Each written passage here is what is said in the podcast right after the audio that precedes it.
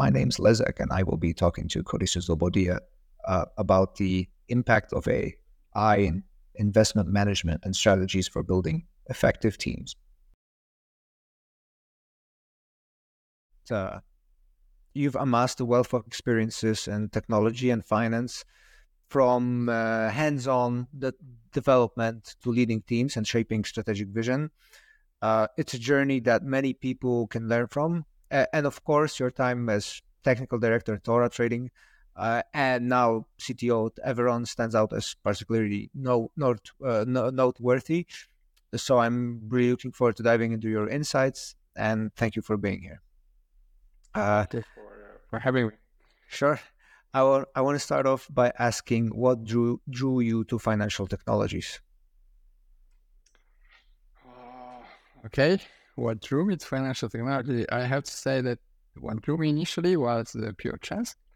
What made me stay, uh, what made me stay, yeah, you know, for, for this long, that that was not chance. Uh, uh, yeah, initially I just out of university pretty much uh, got hired uh, into like a hedge fund uh, I did not know at that point what a hedge fund was, uh, but that was uh, like eye opening for. So, like in this industry, the, the level of engineering challenge is, is amazing. So, um, and the level you, the, the competence of the people you work with, it's absolutely amazing. This is not very visible to the outside world because all the companies are very, very uh, discreet. Uh, they keep their cards very close to their chest, uh, but the, the, the guys you work with and the guys you compete against, uh, the, their level is pretty much amazing. So that's what kept me in the game for, for this long. Okay. Um, I want to talk a little bit about uh, Everon. And um, so the question here is can you tell me uh, about its role in the private banking and wealth management space? Uh, or specifically what kind of services uh, does the company specialize in? Okay. Okay, so our tagline is that we want to be a digital wealth manager. So in the in the private banking space, uh, wealth manager is a, an institution which basically manages portfolios of clients, manages the wealth of, their clients, and we are such a wealth manager, but we want to be a digital first uh, wealth management and what does that mean? I mean, basically, in private banking, uh, the private banking industry is very interaction intensive. Basically, you spend a lot of time.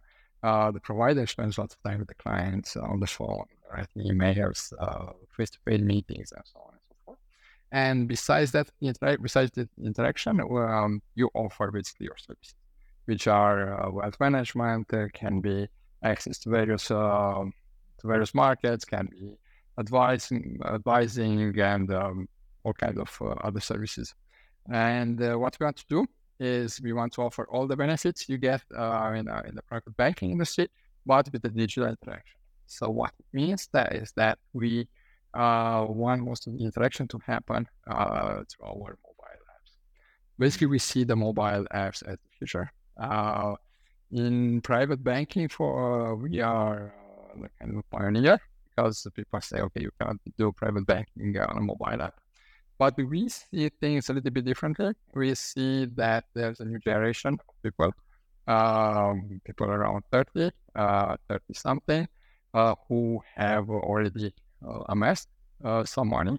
And uh, these people are not used to, you know, uh, being on the phone or something like that. They are not used to getting an email with their uh, portfolio balance at the end of the month. They want to see everything. They, these people were raised with, with the mobile in their hand and they want to see everything right away. So uh, we aim, uh, we sorry, we target this generation and um, we aim to be the, the first uh, digital uh, wealth manager. Uh, we started in Switzerland and we want to expand. We are now at the point where we start expanding outside of Switzerland. Nice. And just to get it this right. Um, this wealth management, management and uh, private wealth management is. Um, does it mean that uh, companies offering those services actually execute orders on behalf of the clients, or is it more advisory, or both? Uh, just, I mean, in the in the private banking industry, you have various levels. Um, you have advisors, uh, you have wealth managers like ourselves, and you have, for example, banks. The banks they have the custody. Uh, they keep they they keep the custody of the assets. We are not a bank. We don't have custody. We work with the other Swiss banks, uh, but we have a full. It's called discretionary mandate. So basically, we have the full right of uh, investing that, those assets in, in, the name of our client. It's not like we uh, only uh, advise them. But the way it works in our case, we agree on some on some high level with our clients, kind of mm, structure portfolio and then from their point on, we take we complete take over and we manage uh, we manage uh, the whole investment process, and it's it's uh, it's completely customizable. So basically, each of our clients gets a, a custom basic portfolio based on their preference and what we agree with them, and then we completely manage that, that uh, ourselves. Mm-hmm. Okay. Uh, if I may ask, uh, when it comes to actually the advisory part or selecting assets for the portfolio? Is it um, assisted by algorithms, AI, or it's uh, driven by humans, or both? Mm, how to uh, how can one look at this? Mm, because there's a this advisory part, yeah. Now, in our case, a combination of uh, algorithms and human touch. Um, we have uh, we have an algorithmic approach. I mean, I have to tell you that. I mean, I've been in this in this industry for for uh, 20 years. Everybody has an algorithmic approach.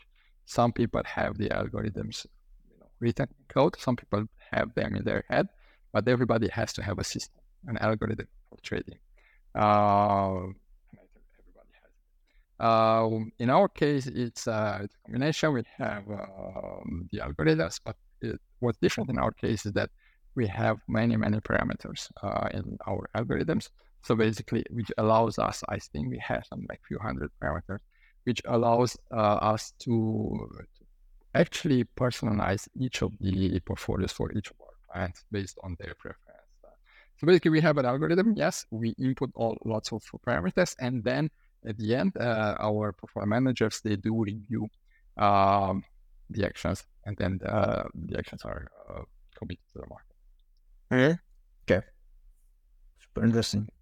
um, yeah, but I mean, the, the targets for us is just just to be, uh, to be very uh, very honest. The target for us is to be efficient. We want the uh, but we want to be able to customize and to offer this kind of customizable, uh, personalized offer. And you cannot do that uh, for high-net-worth clients unless you combine uh, the strength of these two. But I have to tell you again, based on my previous experience, um, algorithms algorithms are actually way better than humans at being very disciplined and uh, you know uh, keeping to the strategy, and that's super important in the in the trading. Okay. And uh, final questions about the uh, the system. I I assume that uh, the system and um, generally the approach in bank private banking services allows uh, users or the investors, if you will, to invest in multiple asset classes. Uh, it's not limited to equities or, or fixed income there are also probably uh, plenty of other uh, class of assets, right? Absolutely right. So when I mean we are talking about people who are relatively wealthy, our target is actually affluent people, not the high net worth individuals or ultra high net worth individuals, but rather the affluent people. Uh, but anyway, people who uh, are wealthy, they invest in various things. They invest obviously in the in the, in the assets listed on exchanges, which uh, mentioned, but they also invest in all kinds of other asset classes. I mean, crypto might be a well-known one, but there might be private markets. For example, if you want to uh, invest in SpaceX at this moment, it's not listed on the market, yeah. so you need to go through a certain through, through, certain channels. Basically, you need to be a qualified investor, which you can be if you uh, come to us. Uh, but there are also art markets or rare um, commodities, um, collectionable, all kind of so-called non-bankable assets, real estate, and so on and so forth. So yeah, I mean, people invest in so many things. And uh, you just need to support all, all those things. Okay. I uh, so my next question is about uh, challenges uh, uh, when it comes to building a system like this. Uh, what kind of technological or operational challenges you guys face?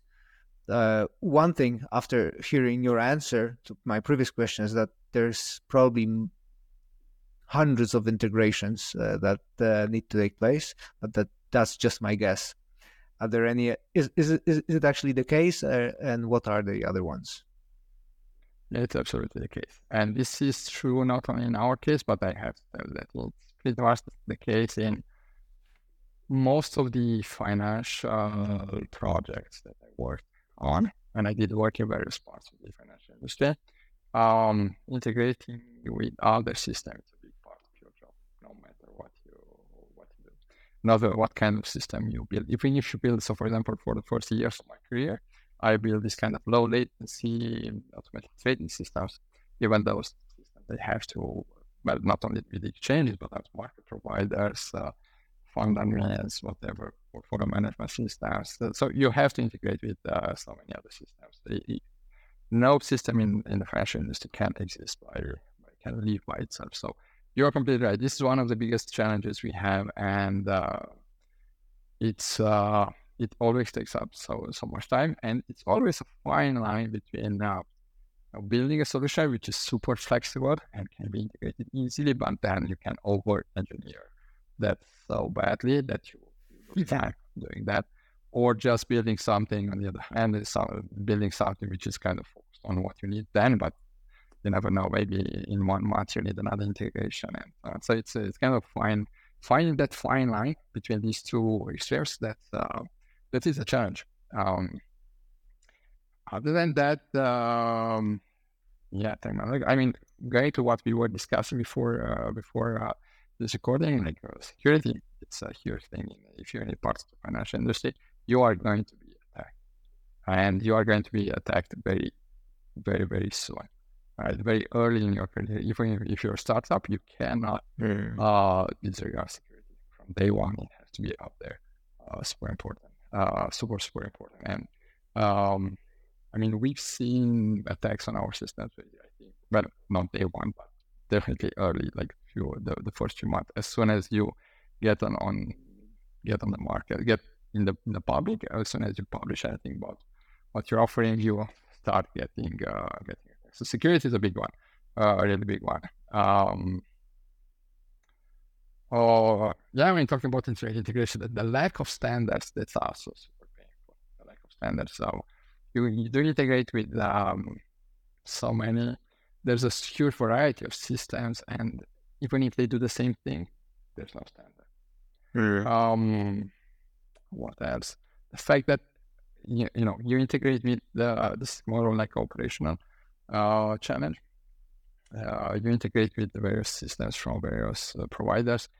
They all move at different speeds because I mean everybody has their own business agenda and priorities and so on. So some people, some of your partners might be quick, some of them might take years. Um, so it's sometimes it's, uh, it's a huge operational challenge. This can be a huge operational challenge. Um, what else? Maybe a little bit I would list the inertia, right, of the industry. Uh, there's huge amount of inertia in the financial industry. In terms of technology or something else? Uh... Uh, both technology and uh, changing system, updating system. So, on one hand, you have uh, you have the systems. For example, I, I was telling you about the about the low latency systems that uh, I was building at some time. Those things are really uh, cutting edge. They actually push the boundary of, of technology. Um, but you also have some systems which people prefer not to change for like 30 years. If it works, don't change it. So if you if you go and look into the systems of any of the large banks, you will find some courses there which have been around mainframes, things like uh, maybe mainframes. So they will still have they, they will still have mainframes, but uh, yeah. So there's lots of inertia. Uh, it's it's a mindset rather, oh. and um, this just reflects into technology as well. But it's not it's not only technology, uh, processes uh, and uh, what kind of other stuff, uh, what kind of other aspects are, are being affected. Yeah. In the uh, private banking services, is latency of any importance as compared to uh, trading software? No, not at all not all. So in the private uh, banking space, most of the time you would trade once a week or maybe once a month or something like that. So this is it's usually long term. Uh, Strategic decisions and mm-hmm, mm-hmm. yes, absolutely. Uh, it's not even intraday trading, so it's uh, completely different. It's not it's not about trading. Trading mm. is it's more strategic. Mm. It's finding the right balance in your portfolio and and uh, and so on. So it's uh, definitely a different game. It it's it's different. So I'm not saying it's easier. Uh, it's just different. It's the challenges are different. Finding a portfolio which will work like portfolio structure which will work over like time, time span of a few years. That's super difficult actually. So uh, sometimes for when you trade today, like low latency, okay, if you take a decision, that's fine because uh, it's like a statistical game. Sometimes uh, okay you you get one right but you get ten right it's fine. In within a few seconds you can you can make it up for for an error. Uh, here it's uh, the challenges are different let's say. So it's um, still challenging uh-huh. okay. Uh, I, I'd like to uh, take a step back and talk a little bit about your career. Mm, um, and my question is related to the to the uh, part of your career where you transitioned from an engineer role to equity trader, and then you moved on uh, or into a director role. Um, I want to. It's super for me. That was uh, that caught my attention, and I I I want to ask what was that journey like, and can you uh, talk a little bit about the reasoning behind those transitions and how how you navigated those changes? Um, I mean, why I've done that is because I'm, I'm a curious person. Uh, I was interested in how those things work. Like, so maybe for the first 10 years of my career, I assisted traders uh, into uh, building the tools they needed and then watching them from, from the side. And then I was curious whether I can, I can do it. So I tried it uh, at some point. Um, it was an interesting uh, um, interesting move. Um, I did find out that I was not made for that, and uh, so that's why I've done it for uh, almost three years, and then I stopped. I was not uh, a bad trader. I was not the best trader either, but the amount of pressure the market was putting on me was uh, unbearable. I, will be very, very, very honest here. So um, I was not the best in keeping uh, being being able to keep uh, you know the strategy, uh, keeping on with the strategy line, and uh, being very disciplined and being able to resist when the market goes against you. I do think the, the traders are uh, the good traders. They, they are something Um, yeah, I mean they, they do they need to have a certain a certain um, or a few a few characteristics uh, which are a bit different. Otherwise, everybody would be able to do it. Mm-hmm. And um, it was super interesting. Uh, and I've learned a lot about myself, about what I am and what I'm not, which is uh, I think is uh, also super valuable. Super super valuable. The same as with the, the uh, like in the technology. Uh, for example, once in my career, I, I also I almost had a near near failure with one of, one the projects uh, that I've been uh, building, and that was it was not failure because the business side failed be- before the technology failed, but I have to admit that we were going, we were heading towards failure um, on the technology side as well, and I think I've learned from that failure, from that near miss. I think I've learned a lot, like a lot, um, compared to all, all the other projects which were successful. and I think it's uh, the same goes for my experience as an equity trader. Um, I've done a reasonable job, but uh, I also find out that okay, this is not where uh, my talents are best used. Mm. So I decided no, it's better for me to focus uh, focus on uh, technology and uh, managing technology. I think uh, this. Are, I mean, it made me it made me realize that this is the area where I'm, you know, at the top of my my I think sometimes you have to step out of your zone you're the best to realize that this was actually the best. Um, I think it's very tempting always. The grass seems always greener somewhere else. Uh, yeah, uh, if, if, you think about it, like I, it might have worked out. I might have discovered that I'm a great trader. You yeah, uh, you never know. You try. So uh, in the end, I, I, discovered I'm not, but I discovered yeah, it's uh, I enjoy a lot uh, technology and managing technology. so I um, and at that time I was actually missing this part. So yeah, I got back to it and then I continued. Uh, but you never know until you try. So yeah, definitely try. Uh, uh, just one follow-up questions, uh, but because it's uh, it's uh, maybe more personally interesting for me, but uh, can you just briefly describe what kind of um, assets were you trading? What kind of equity was it? Whether what was the what was what was was it uh, around indexes or or was, uh, indices or single stocks? No, it was, uh, it was regular, regular stocks, uh, most stocks, and uh, I was doing some arbitrage between the Japanese market and the U.S. market. Mm. it was mostly that, and um, I don't remember exactly the exchanges. It was something like different stock exchange and some. I don't remember exactly the U.S. exchange uh, was it ICE or Nasdaq? Uh, sorry, I don't remember that.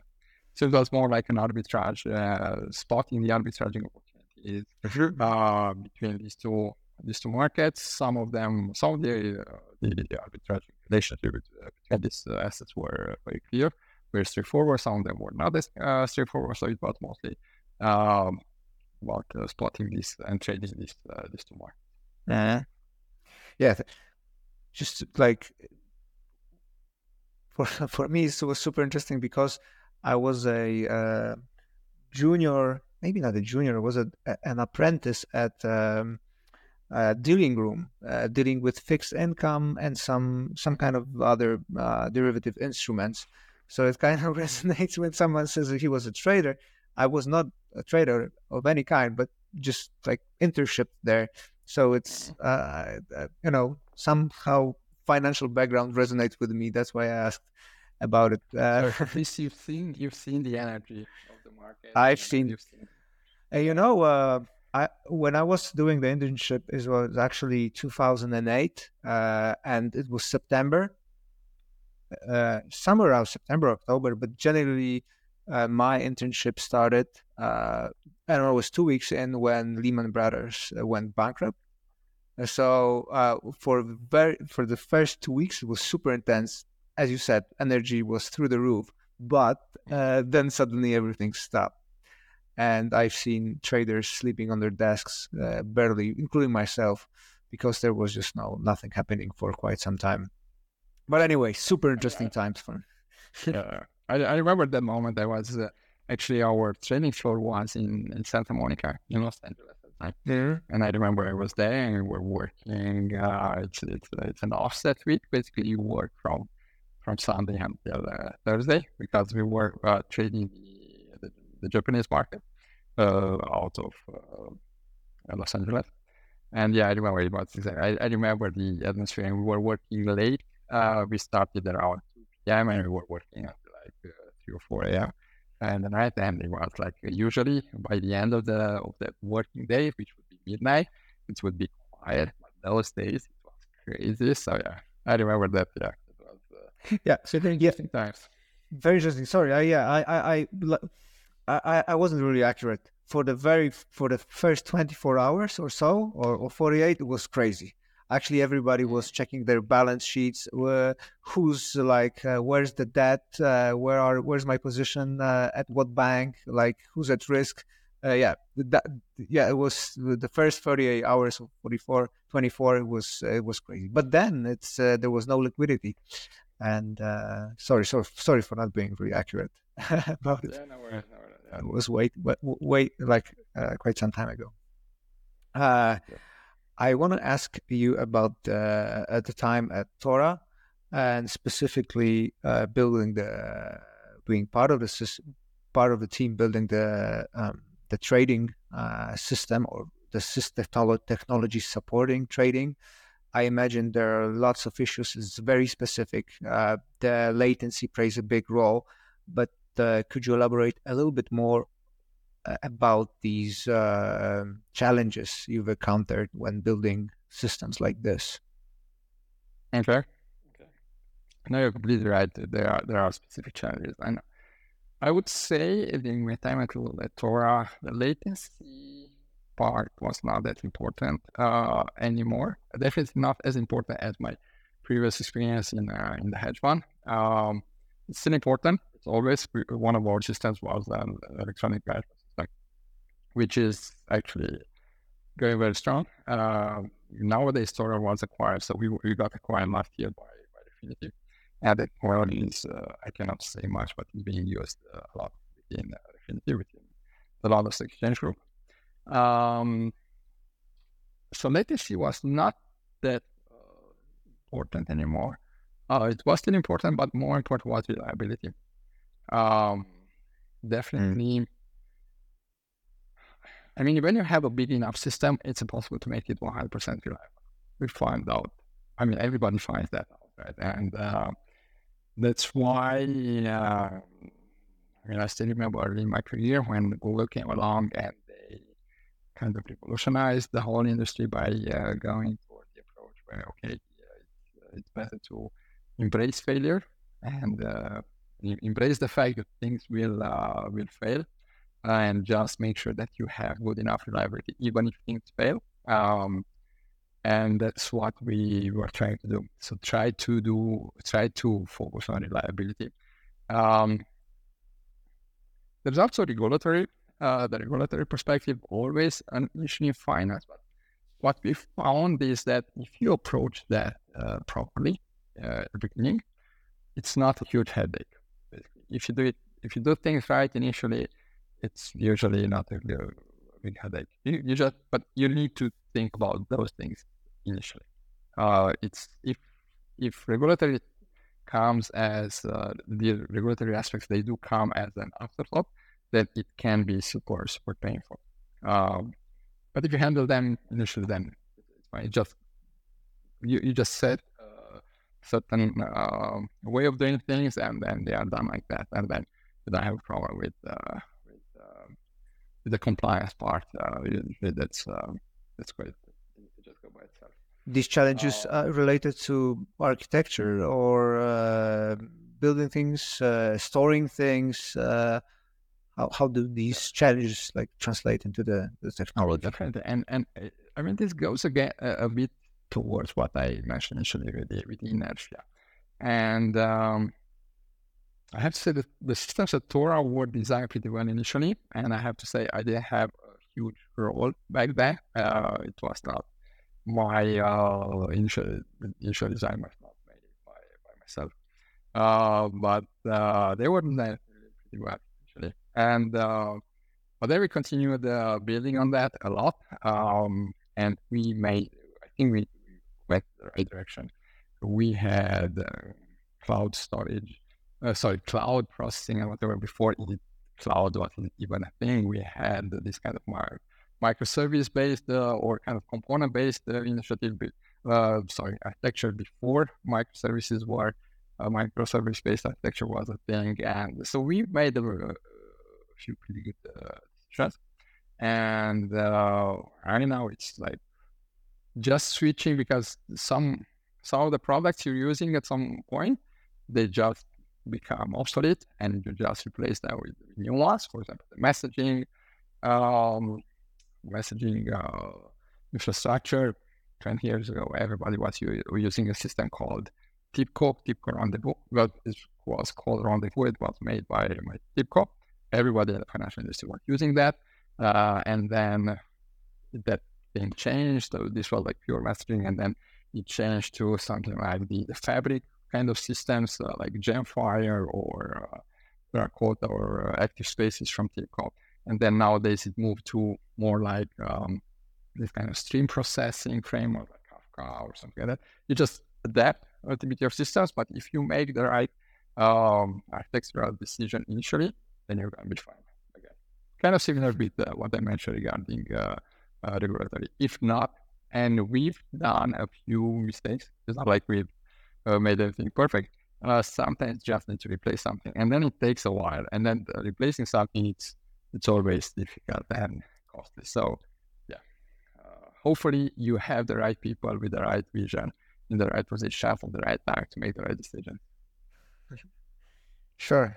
Thank you for that. Um, we talked a little bit about the present. We talked a little bit about the past. I want to talk a little bit about the future. And hence my question: um, How do you see the future of investment management technologies?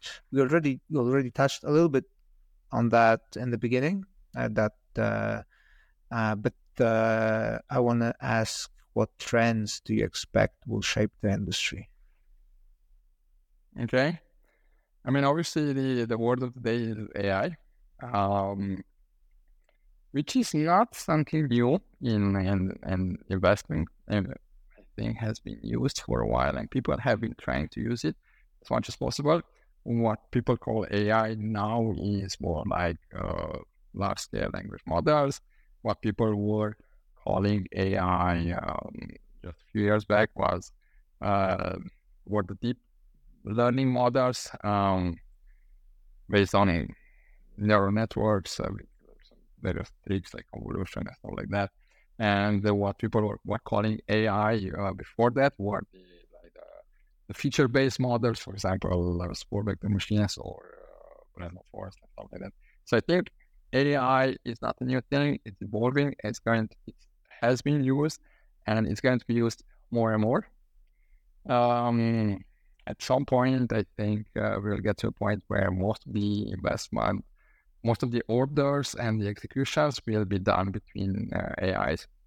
Uh, by the way, for example, in I don't have some very up-to-date numbers, but um, I think it was something almost 10 years ago, uh, 80 something percent of the orders uh, sent on the on the US exchanges were sent by automatic uh, trading systems. Also, mm-hmm. autonomous trading systems. I would expect nowadays uh, to be even higher percent. I do expect AI to get there. Basically, I do expect that in a few years, most of the orders will be triggered by AI uh, uh, models. Um, then, uh, so this is going to increase a little bit more and more. The models trying to overperform other models. Uh, that's exactly what's going to happen. I mean, we had like the system I built 20 years ago or 18 years ago or something like that, where they had an AI. It was super simple, but they had an AI. Um, and in the meantime, the AI, uh, uh, the AI models, they evolved a lot. So, and it's going to become smarter and smarter and uh, more prevalent everywhere. Another, another trend I've been seeing over the last few years was um, the return of the of the retail investors um, based on, for example, the the, uh, the, the retail platform like eToro or these kind of platforms uh, allow everybody to invest in the stock market. Um, also, the crypto uh, boom they allowed people to start trading. Lots of people start trading, and um, basically, I think it will still grow. Uh, people will uh, want to trade uh, more and more. I think it's going to continue to grow, which it's a good thing for the institutional investors because the reality is that most of the markets, institutional investors, they make money uh, from the retail investors. The professionals are going to be usually better uh, than the retail investors. They have better tools, they have better expertise. So I think most of the money they are going to make are going to be by taking money from the retail investors until the market matures again and uh, uh, the retail guys will see, okay, I'm, I'm, I'm fighting professionals here, so I, I have to stop. Uh, but this is going to take a while. That's my uh, my view. So I think we'll see more and more retail through this kind of um, platforms, all kind of platforms, and I do think it's a good thing for the for the markets because otherwise uh, the financial markets, if it's only professionals, they become a zero sum game in a way. Um, and it's just, you know, some professionals with very good tools just getting some money from each other and uh, so on. But um, I mean, for the health of the financial markets, I, I do think it's good if uh, there's a sizable retail component uh, in there. Sure. Very interesting. Uh, I have to I have to do some follow up, uh, uh, like uh, follow up reading on, on that. Um, by the way, uh, there's a cool documentary on Netflix I've seen about the uh, retail investors using the Robinhood app to get back on the institutional investors and hedge Yeah, funds. You, mean the GameStop case? Yeah, I, I, I, I don't remember the stock exactly, uh, but it was um, about this Reddit group. Yeah, maybe, maybe, Yeah. maybe, maybe. Uh, the- yeah, the Wall Street something Reddit group, uh, Wall Street Yeah. Bets, I think, that uh, sort of initiated the um, Well, that's a the bleep. bubble. That's a that's a bleep, uh, like uh, an, an exception. But it's a good thing that it it, it exists, right? Even professional investors they have nowadays to take that into consideration. The fact that the whole retail market might align, you know, and uh, fight uh, fight against them. So it's uh again, it's a good thing. It's one of the like one of the forest fires, right? Uh, in, in some forest, uh, forest, it's it's a good thing for them. The sequoia trees would not uh, thrive without the fires. So uh, I Yeah. think it's a good thing for the for the for the health of the financial market. Okay, I want to get some. Uh, I want to get uh, your advice on the leadership front, and my Mhm. question is: um, you've you you've been a team leader, technical architect, uh, CTO, mm, and what are your strategies for building strong, cohesive teams that deliver speci- specifically complex technical technological products? What's your what are your tactics? What are your strategies here? Okay, I would say first of all you need to adapt. Right, you need to you need to understand what you're doing. Uh, what's what's the what's the problem you need to solve because there's no one size fits all um, answer to this question. If you are in a hedge fund, right? If you're a CTO of a hedge fund, like small hedge fund, let's say something, you will probably have like 20 developers, 10 or 20 developers, or maybe you're the CTO of a, of a desk within a larger financial organization. Um, or maybe you're a CTO of, uh, of a startup, like a small organization, which needs, to be extremely, extremely performant. And you are going to focus on your only uh, option is finding superstars, right? Because you cannot afford a more balanced team.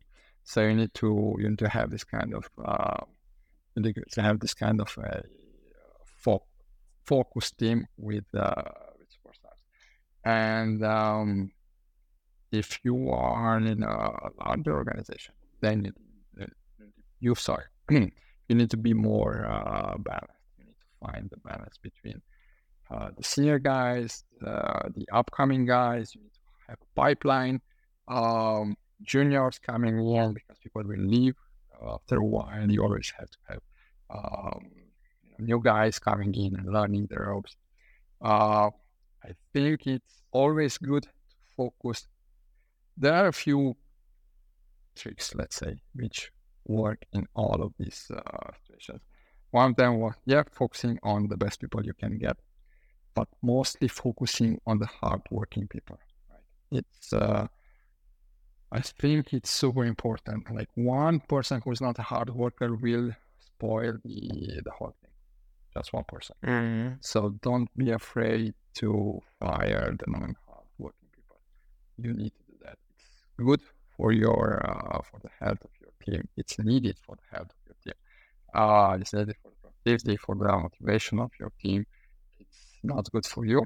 It's always hard hard fire people.